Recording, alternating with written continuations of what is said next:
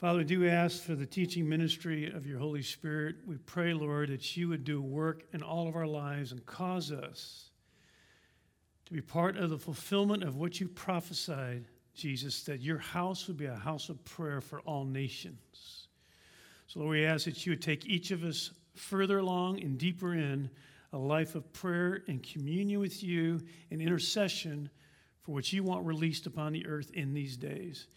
We pray today, Lord, that you enable us to overcome any obstacles that hinder that. Pray this in Jesus' name. Amen.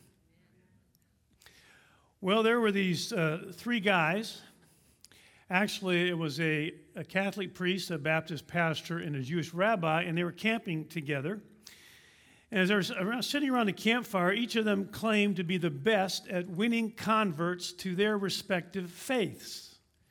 So, in order to uh, settle this friendly dispute, they decided to go out into the woods and see if they could convert a bear. So the very next day, they fan out in different directions and agree that they'll come back in 12 hours and give the results of what they are attempting to do. So 12 hours later, they gather back around the campfire. And the Baptist pastor says to the Catholic priest, Well, how did it go?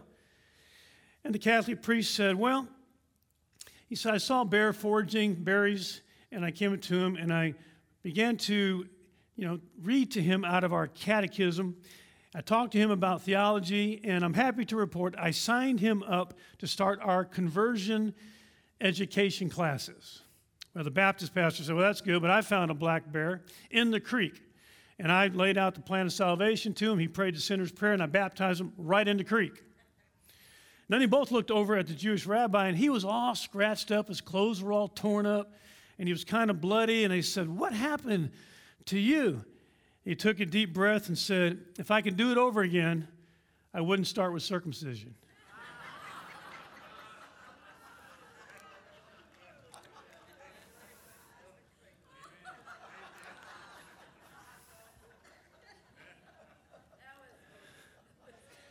Well, different faiths do a lot of things differently. And they disagree about a lot of things. And one of the things that most faiths in the world disagree about is really how you should approach God. How do you pray? During our Pray Always series, we really want to see biblically how God wants this to work. So far, we've talked about the priority of prayer, we've talked about the purpose of prayer, and we've talked about the perspective we should have in prayer. And this morning we're going to look at the pattern of prayer. Jesus taught his disciples, he said this Pray then in this way.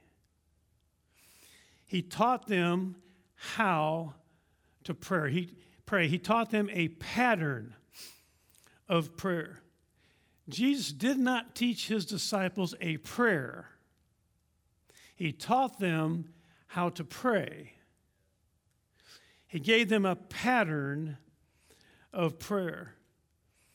Well, let's briefly walk through the Lord's instructions on how to pray, the pattern He gave His disciples and us on how to pray. Most of you are familiar with it. Matthew chapter 6, verses 9, but we're going to go all the way down through verse 15. Jesus says this Pray then in this way. He's given a pattern. Our Father who art in heaven, hallowed be thy name. Thy kingdom come, thy will be done on earth as it is in heaven. Give us this day our daily bread, and forgive us our debts as we also have forgiven our debtors. And do not lead us into temptation, but deliver us from evil. For thine is the kingdom and the power and the glory forever. Amen. But then Jesus continues For if you forgive men, for their transgressions, your heavenly Father will also forgive you. But if you do not forgive men, then your Father will not forgive your transgressions. Now, when you came in and you attached to your bulletin is a magnet. And so, if you didn't get one of those bulletins or one of these magnets, make sure you get one on the way out because it's going to be very helpful for you to use as a little reminder of the pattern of prayer or how to pray. If you'll notice, this little magnet has an up arrow, there's upwards, and then there's outwards, then there's inwards, and then it finishes upwards. That really is the pattern that Jesus gives us. He starts off with upwards. We upward, we start by hallowing God's name. We start by praising God, worshiping God, honoring God, giving reference, reverence, reverence to God. And then we pray outward. Your kingdom come.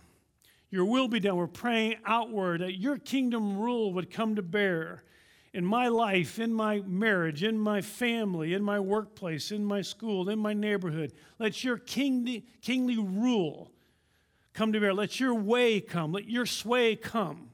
We pray outward. And then the arrows go inward. We pray inward. We're praying for ourselves. We're praying, give us this day our daily bread. Lead us not into temptation. Deliver us from evil. And then it finishes with an arrow upward again. For yours is the kingdom, and yours is the power, and yours is the glory forever and ever. What a wonderful prayer guide that Jesus has given for us to use in prayer. I want you to notice that the focus of this prayer guide really is the focus is all about the glory of God. The focus of this prayer really is primarily about Him. Everything comes from Him, everything is for Him. The prayer starts by hallowing His name and ends for yours is the kingdom and the power and the glory. It is all about Him, about His kingdom, about His power, and about His glory. And I think that it's important for us when we think about how we pray that we realize that that is the focus of prayer. It's all about Him because I think as humans, we tend to think it's all about us. And our focus in our prayers is primarily about us. And I think that most humans think it's about my kingdom, and it's about my power, and it's about my glory. But there's a day coming, the Bible says, where every knee will bow and every tongue will confess that Jesus is Lord. I want you to think about that moment. Think about that moment where that will happen. Every knee, every knee, all the way from Adam and Eve, all through history, all humanity, every creature who's ever lived will bow on that day and acknowledge his final supremacy, his kingdom, his power, and his glory. I want you to think about that. Just think about that moment. Every president who's ever lived, George Washington, all the way to Donald Trump, will bow the knee on that day. Every CEO who's ever led a company will get on their knees on that day. Every movie star who's uh, ever, whoever graced a magazine cover in all their glory will bow on that day. Every billionaire who ever made some fabulous fortune will be on their knees before him on that day. People that we know and read about who sit on thrones, kind of thrones, some sort of thrones today, on that day will bow. Donald Trump, Nancy Pelosi, they'll all be on bended knee before him. LeBron James, Patrick Mahomes, and every star athlete, they'll be on their knees on that day. Elon Musk and Bill Gates and Rush Limbaugh and Wolf Blitzer and Putin and Xi Jinping, all of them will be on bended knee before him. In fact, knees that didn't do much bowing at all in their own day, on that day, their knees will bow. Napoleon will bow his knees. Adolf Hitler will be on his knees. Joseph Stalin will be on his knees before him on that day. Think about this Caesar Augustus, who sent out a decree that the whole world should be taxed. And on his watch, Jesus is born. Born to poor parents in some obscure village in a country really oppressed a country that Caesar never even thought about passing through. Old Caesar will be on his knees on that day. Herod, think about Herod, the one who would have gladly put a sword through that baby. In fact, did kill many babies trying to get to that one.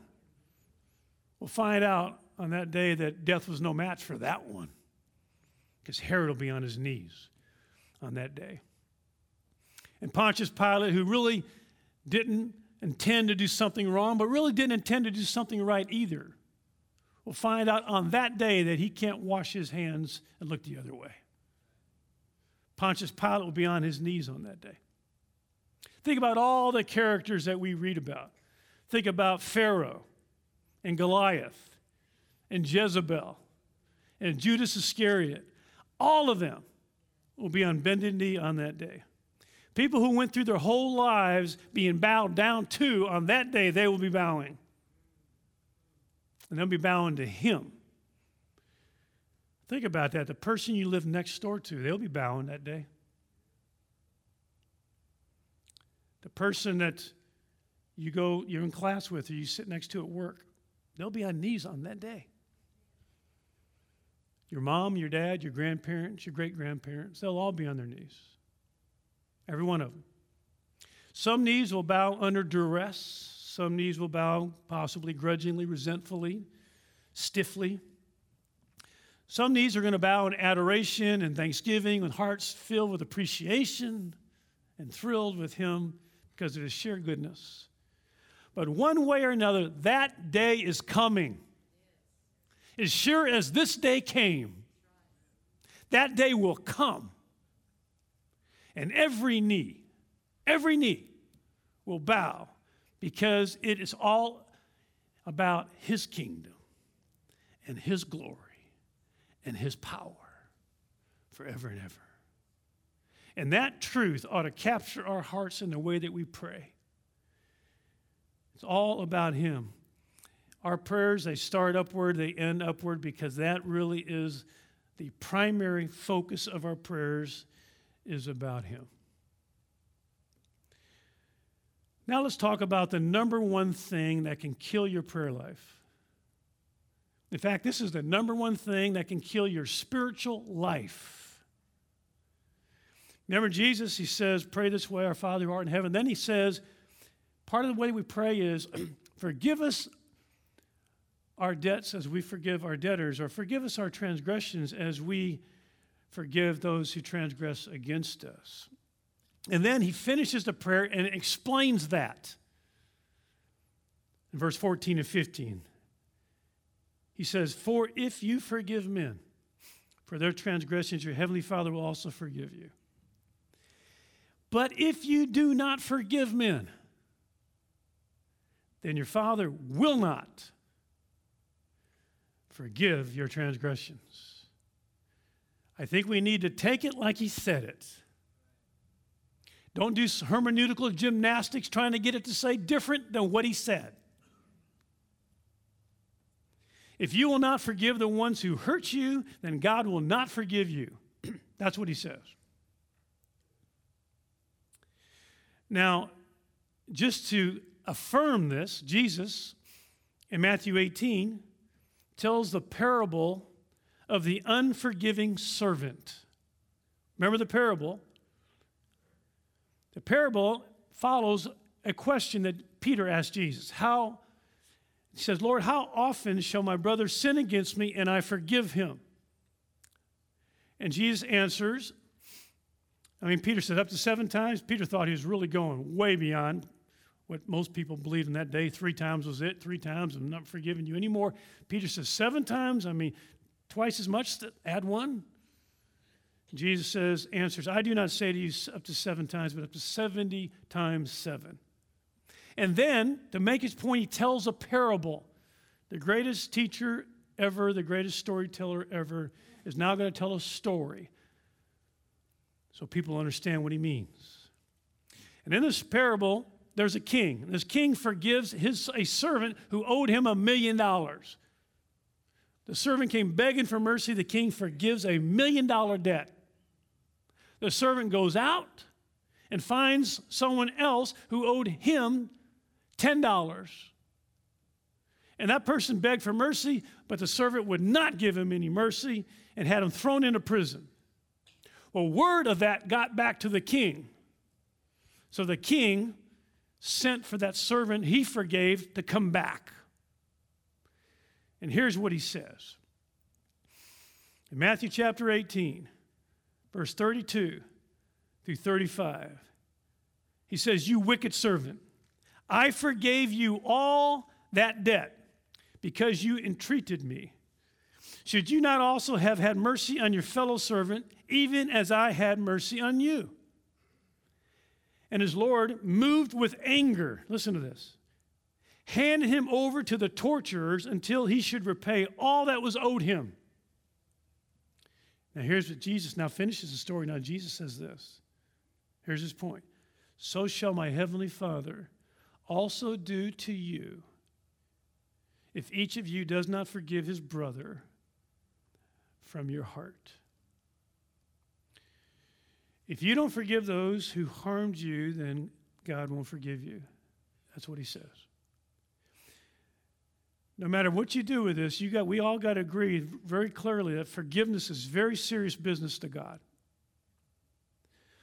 So, in light of how important it is that we forgive, no matter how, how bad you've been hurt, we need to make sure that we know and understand what Jesus means by forgiveness and how we do it. So let's talk a little bit about this because if this is the number one prayer killer, how can you have a prayer, pray always series and not talk about it? So, what is forgiveness? Now, I want to start off by talking not about what forgiveness is, but what it is not, because I think that will help us understand what it is. And then I'll talk about what it is. Let's talk first what forgiveness is not. To forgive someone does not mean to excuse or tolerate wrongdoing. To forgive someone does not mean to excuse or to tolerate more wrongdoing. It doesn't mean putting up with that which we should not put up with. Some of you in here have experienced deep wounds. Some of you online have been abused and even betrayed. Forgiving the person who did that to you does not mean you let it happen again. You absolutely don't. Forgiving does not mean allowing that behavior to go on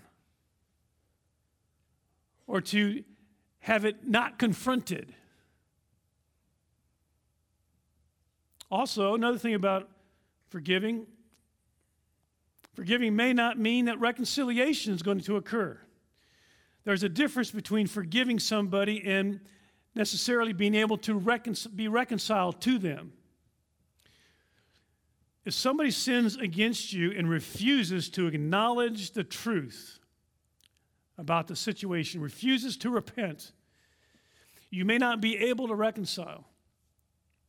I mean, you can't build on a relationship unless there is some mutually shared understanding of the truth. And there's been appropriate repentance. Another thing about forgiveness forgiveness does not mean the absence of serious consequences for sin. It doesn't mean that, you, that they get away with wrongdoing. For example, if a law is broken, you can forgive the person, but they still have consequences for breaking the law. Sin still has consequences. Even, even if you forgive someone from the sin, the sin still has consequences. There was this woman, and she uh, bought a parrot. And the parrot treated her horribly. I mean, the parrot, all the parrot did is insult her, and as she had the parrot on her arm, he'd insult her and peck her arm. And one day she finally had enough of it, and she had the parrot on her arm, and the parrot saying, You're ugly, and I can't stand you, and I hate you, and pecking her arm. She said, That's it. She opens the freezer door and throws the parrot in, closes the freezer door. And even five seconds after the door's closed, she still hears the parrot in there mocking her. And then it got quiet. And she thought, Oh no, I killed it. She opened up the door real quickly, and the parrot's standing there looking at her. And so she reaches her arm out, and the parrot gets on her arm, and the parrot says, I just want to apologize for how disrespectful I've been to you these last days.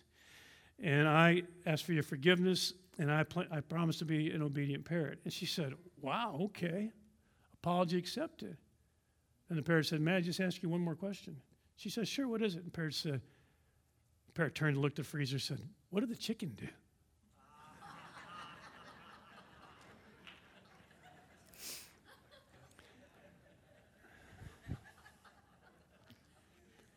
Sin has consequences.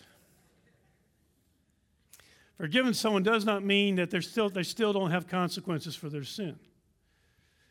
So here's what forgiveness is. Here's a definition I want to give you Forgiving those who hurt you or wronged you or betrayed you means you give up the right to hurt them back and you wish them well before God. You say it again. Forgiving those who hurt you or betrayed you means you give up the right to hurt them back and you wish them well before God. God commanded us to forgive, and we should notice, I think, that the very word forgive has the word give in it. You notice that? Because it will cost you something to forgive someone. Forgiveness always costs. Someone, and I think a lot of us, we could probably get up here one after another and talk about some of the things that have been done to us. And we, we got it down, we know that debt down to the penny of what was done to us. And some of you are thinking right now, yeah, I, I can forgive them. I can forgive them. But I know what that means. That means I'm going to have to swallow the debt. I'll pay the cost. And the cost is me not hurting them back. In fact, the cost is me not even wanting to see them hurt back. And if you say that, I'd say, You're right. It will cost you. It'll cost you. You'll have to absorb it yourself.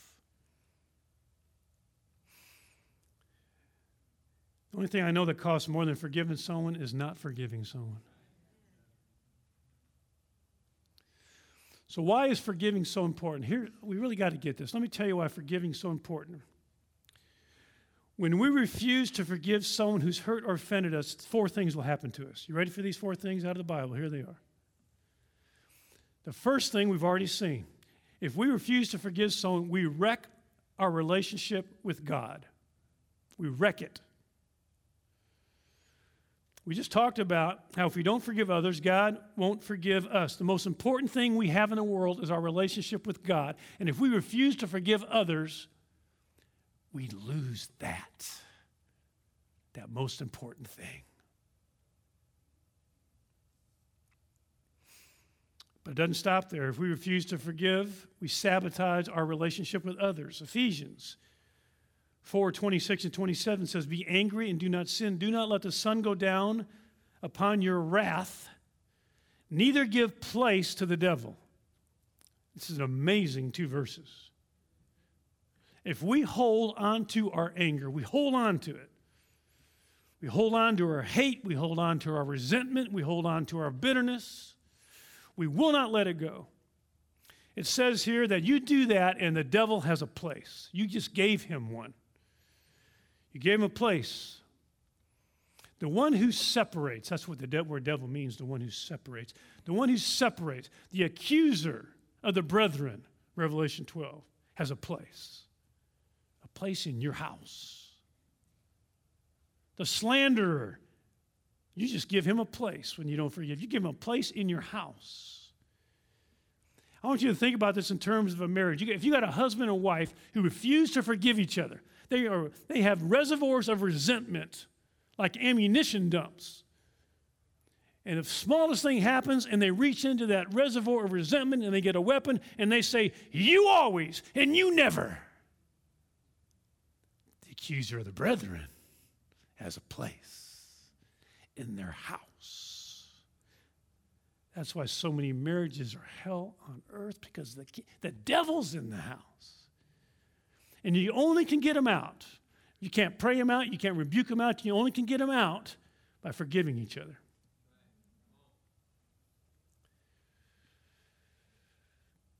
Unforgiveness sabotages our relationship with God, it sabotages our relationship with others. Thirdly, when we refuse to forgive others, we give ourselves over to torment. Jesus says if we do not forgive, we're handed over to the torturers, the tormentors. And nobody is more tormented than someone who's bitter. Bitter people are miserable people. They live their life in a prison that they themselves have built when they refuse to forgive. Now, listen carefully. If, if even in cases where reconciliation is not possible, we still must forgive. We still must forgive, or we're handed over to the torturers. In fact, forgiveness is something good that you do for yourself. In the New Testament, the most common Greek word for forgiveness means literally to release, to hurl away, to free yourself. What it means to forgive someone is it means that you let go. You just let go of your right to hurt them back. In fact, you let go of your desire to see them hurt. You let it go. You just give it all to God. Vengeance is His. He will repay. Lord, whatever you want to do, it's yours here, but I'm done. I let it go It costs a lot to forgive, but it costs even more not to. And some of you are carrying this around, this carrying this burden. I just might, I urge you today, for God's sake, just let it go. Just let it go. Because if you don't, it's going to kill you. If you don't, you're going to become chained to your resentment, just chained to it, chained to your anger and bit by bit, all the joy in your life just choked out. If you don't forgive, then bit by bit, it's going to be more and more difficult for you to trust anyone. If you don't forgive, then bitterness is going to crowd out all the compassion of your heart slowly and utterly.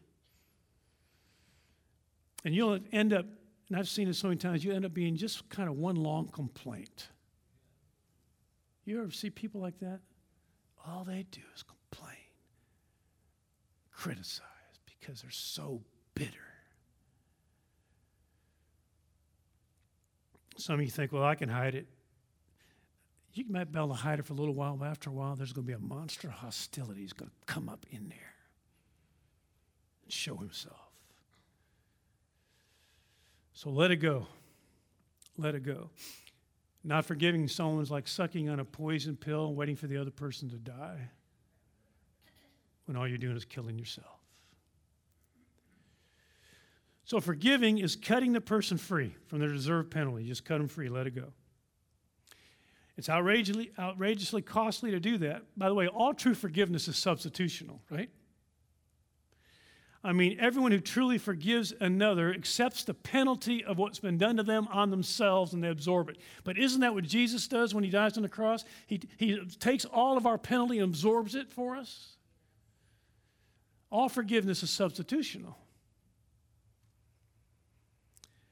Forgiveness is a free gift or it amounts to nothing at all if it's not free. It cannot be a receipt for payment in full.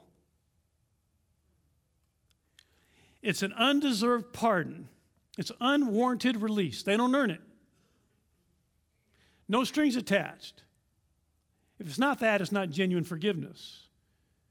By the way, and if you postpone forgiveness until, until you've got the last angry installment extracted, that's not forgiveness, that's punishment.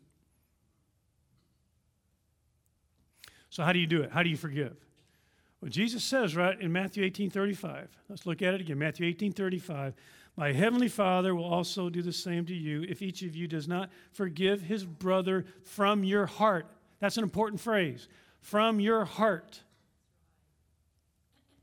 So, the first part of forgiving someone is giving up the right for revenge. Vengeance is yours, Lord. You repay. I'm letting them go. I'm letting go my, my, my, my, my commitment to try to get them back or get even, even my desire to see them hurt. I let it all go. Give it up. That's the first part. The second part is you wish them well before God. And this is where the heart comes in.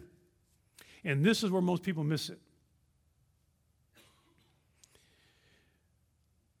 Some of you are thinking, I can't, there's no way I can do what you're saying. I can't wish them well before God. You got to understand what they did to me. I'm telling you, I've heard lots of stories over the last four decades of ministry. I've heard people say, you, you, There's no way I can forgive them for what they did. How can I? About uh, 10 years ago, there was a woman in our church that said that I had said something I never said. And she went and told a lot of people that I'd said this, and I didn't say it. I tried to point out to her she was wrong. I never said that. And she said, oh, Yes, you did. And she went on to slander me. She did it for 10 years. I got a note from her last week. She says, You hurt me because of what you said. And I'm like, I, I never said it. She said, You hurt me for what you said. I just want you to know I forgive you now.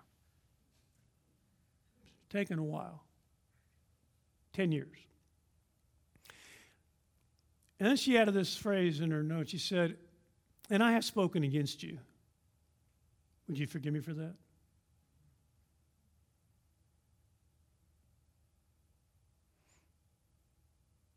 And I can, and I do.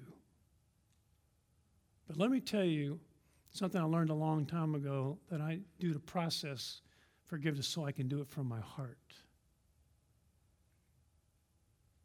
I want you to just think about the heaviness you feel in your heart when someone has betrayed you, lied about you, slandered you, abused you, whatever it may be. And there's just there's, there's, there's a heaviness of resentment in your heart. How do you get rid of that so you can forgive from the heart? How do you get rid of that? I'm going to tell you two verses that the Lord showed me many years ago that, that I want to put together for us. Jesus said two things. He said, Pray for those who persecute you and bless those who curse you. Put those two together. Because when someone's hurt you, there's, there's a feeling you've been persecuted. Pray for those who persecute you. What do you pray for them? Not, Lord, kill them, please. That's not the prayer. Bless those who curse you. Here's what I've learned.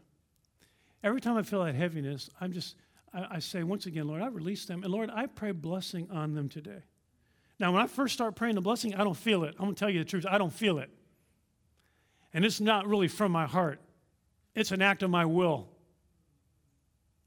But I do it. Bless them, Lord. Bless them. I'm praying for that person today and bless them, Lord. Bless everything about them. Bless them. But here's what I've learned every time I do that, a little bit of the weight comes off my heart. And then I still feel it and it comes back and I pray it again and a little more weight comes off my heart. And then one day, the weight's gone. And it's like I've been given miracle eyes now to see that person differently.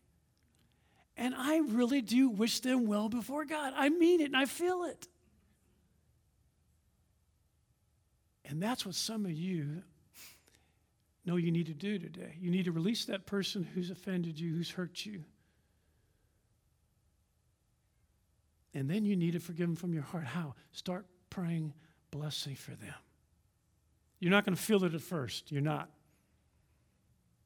But you will. Just keep doing it. And one day, the weight is all gone. And you've got miracle eyes.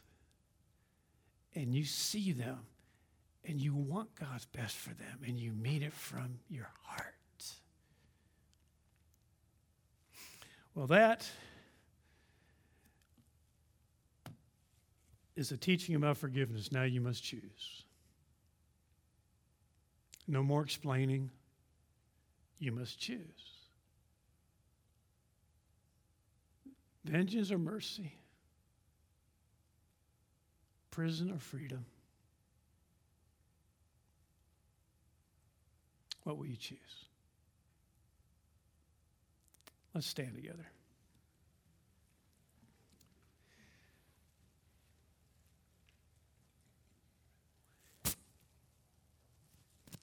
Let's pray. Father, my prayer is that none of us could leave this room or tune out on, online right now without you speaking to our hearts. I pray, Lord, right now with our mind's eye, let us see that person, Lord, that we may not have forgiven. Show us. Some of us, Lord, see the face right now, who it is. Some of you right now, you see it. You know who it is. You know in the whole message who it is. So right now, Lord, all these faces, Lord, we just are going, we just are going to let them go. We're letting them go right now. Let them go. We just let them go. We release them. Just release them now. Release them. Release them from your desire for revenge. Release them from hurting them back. Just release them. Let them go. And Lord, right now we're going to start. And it might take some of us a little while before we really can do it from our heart, but we're starting with our will and saying, Lord, bless those who curse us. We pray blessing over the person that we put in front of our mind's eye. Bless them. Bless them, Lord.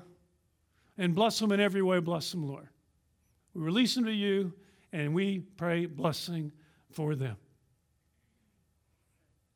And we thank you, Lord. We thank you for how much you've forgiven us that mountain of debt. And we want to be those who easily now begin to walk in this ability to forgive others. We pray all this in Jesus' name. Amen.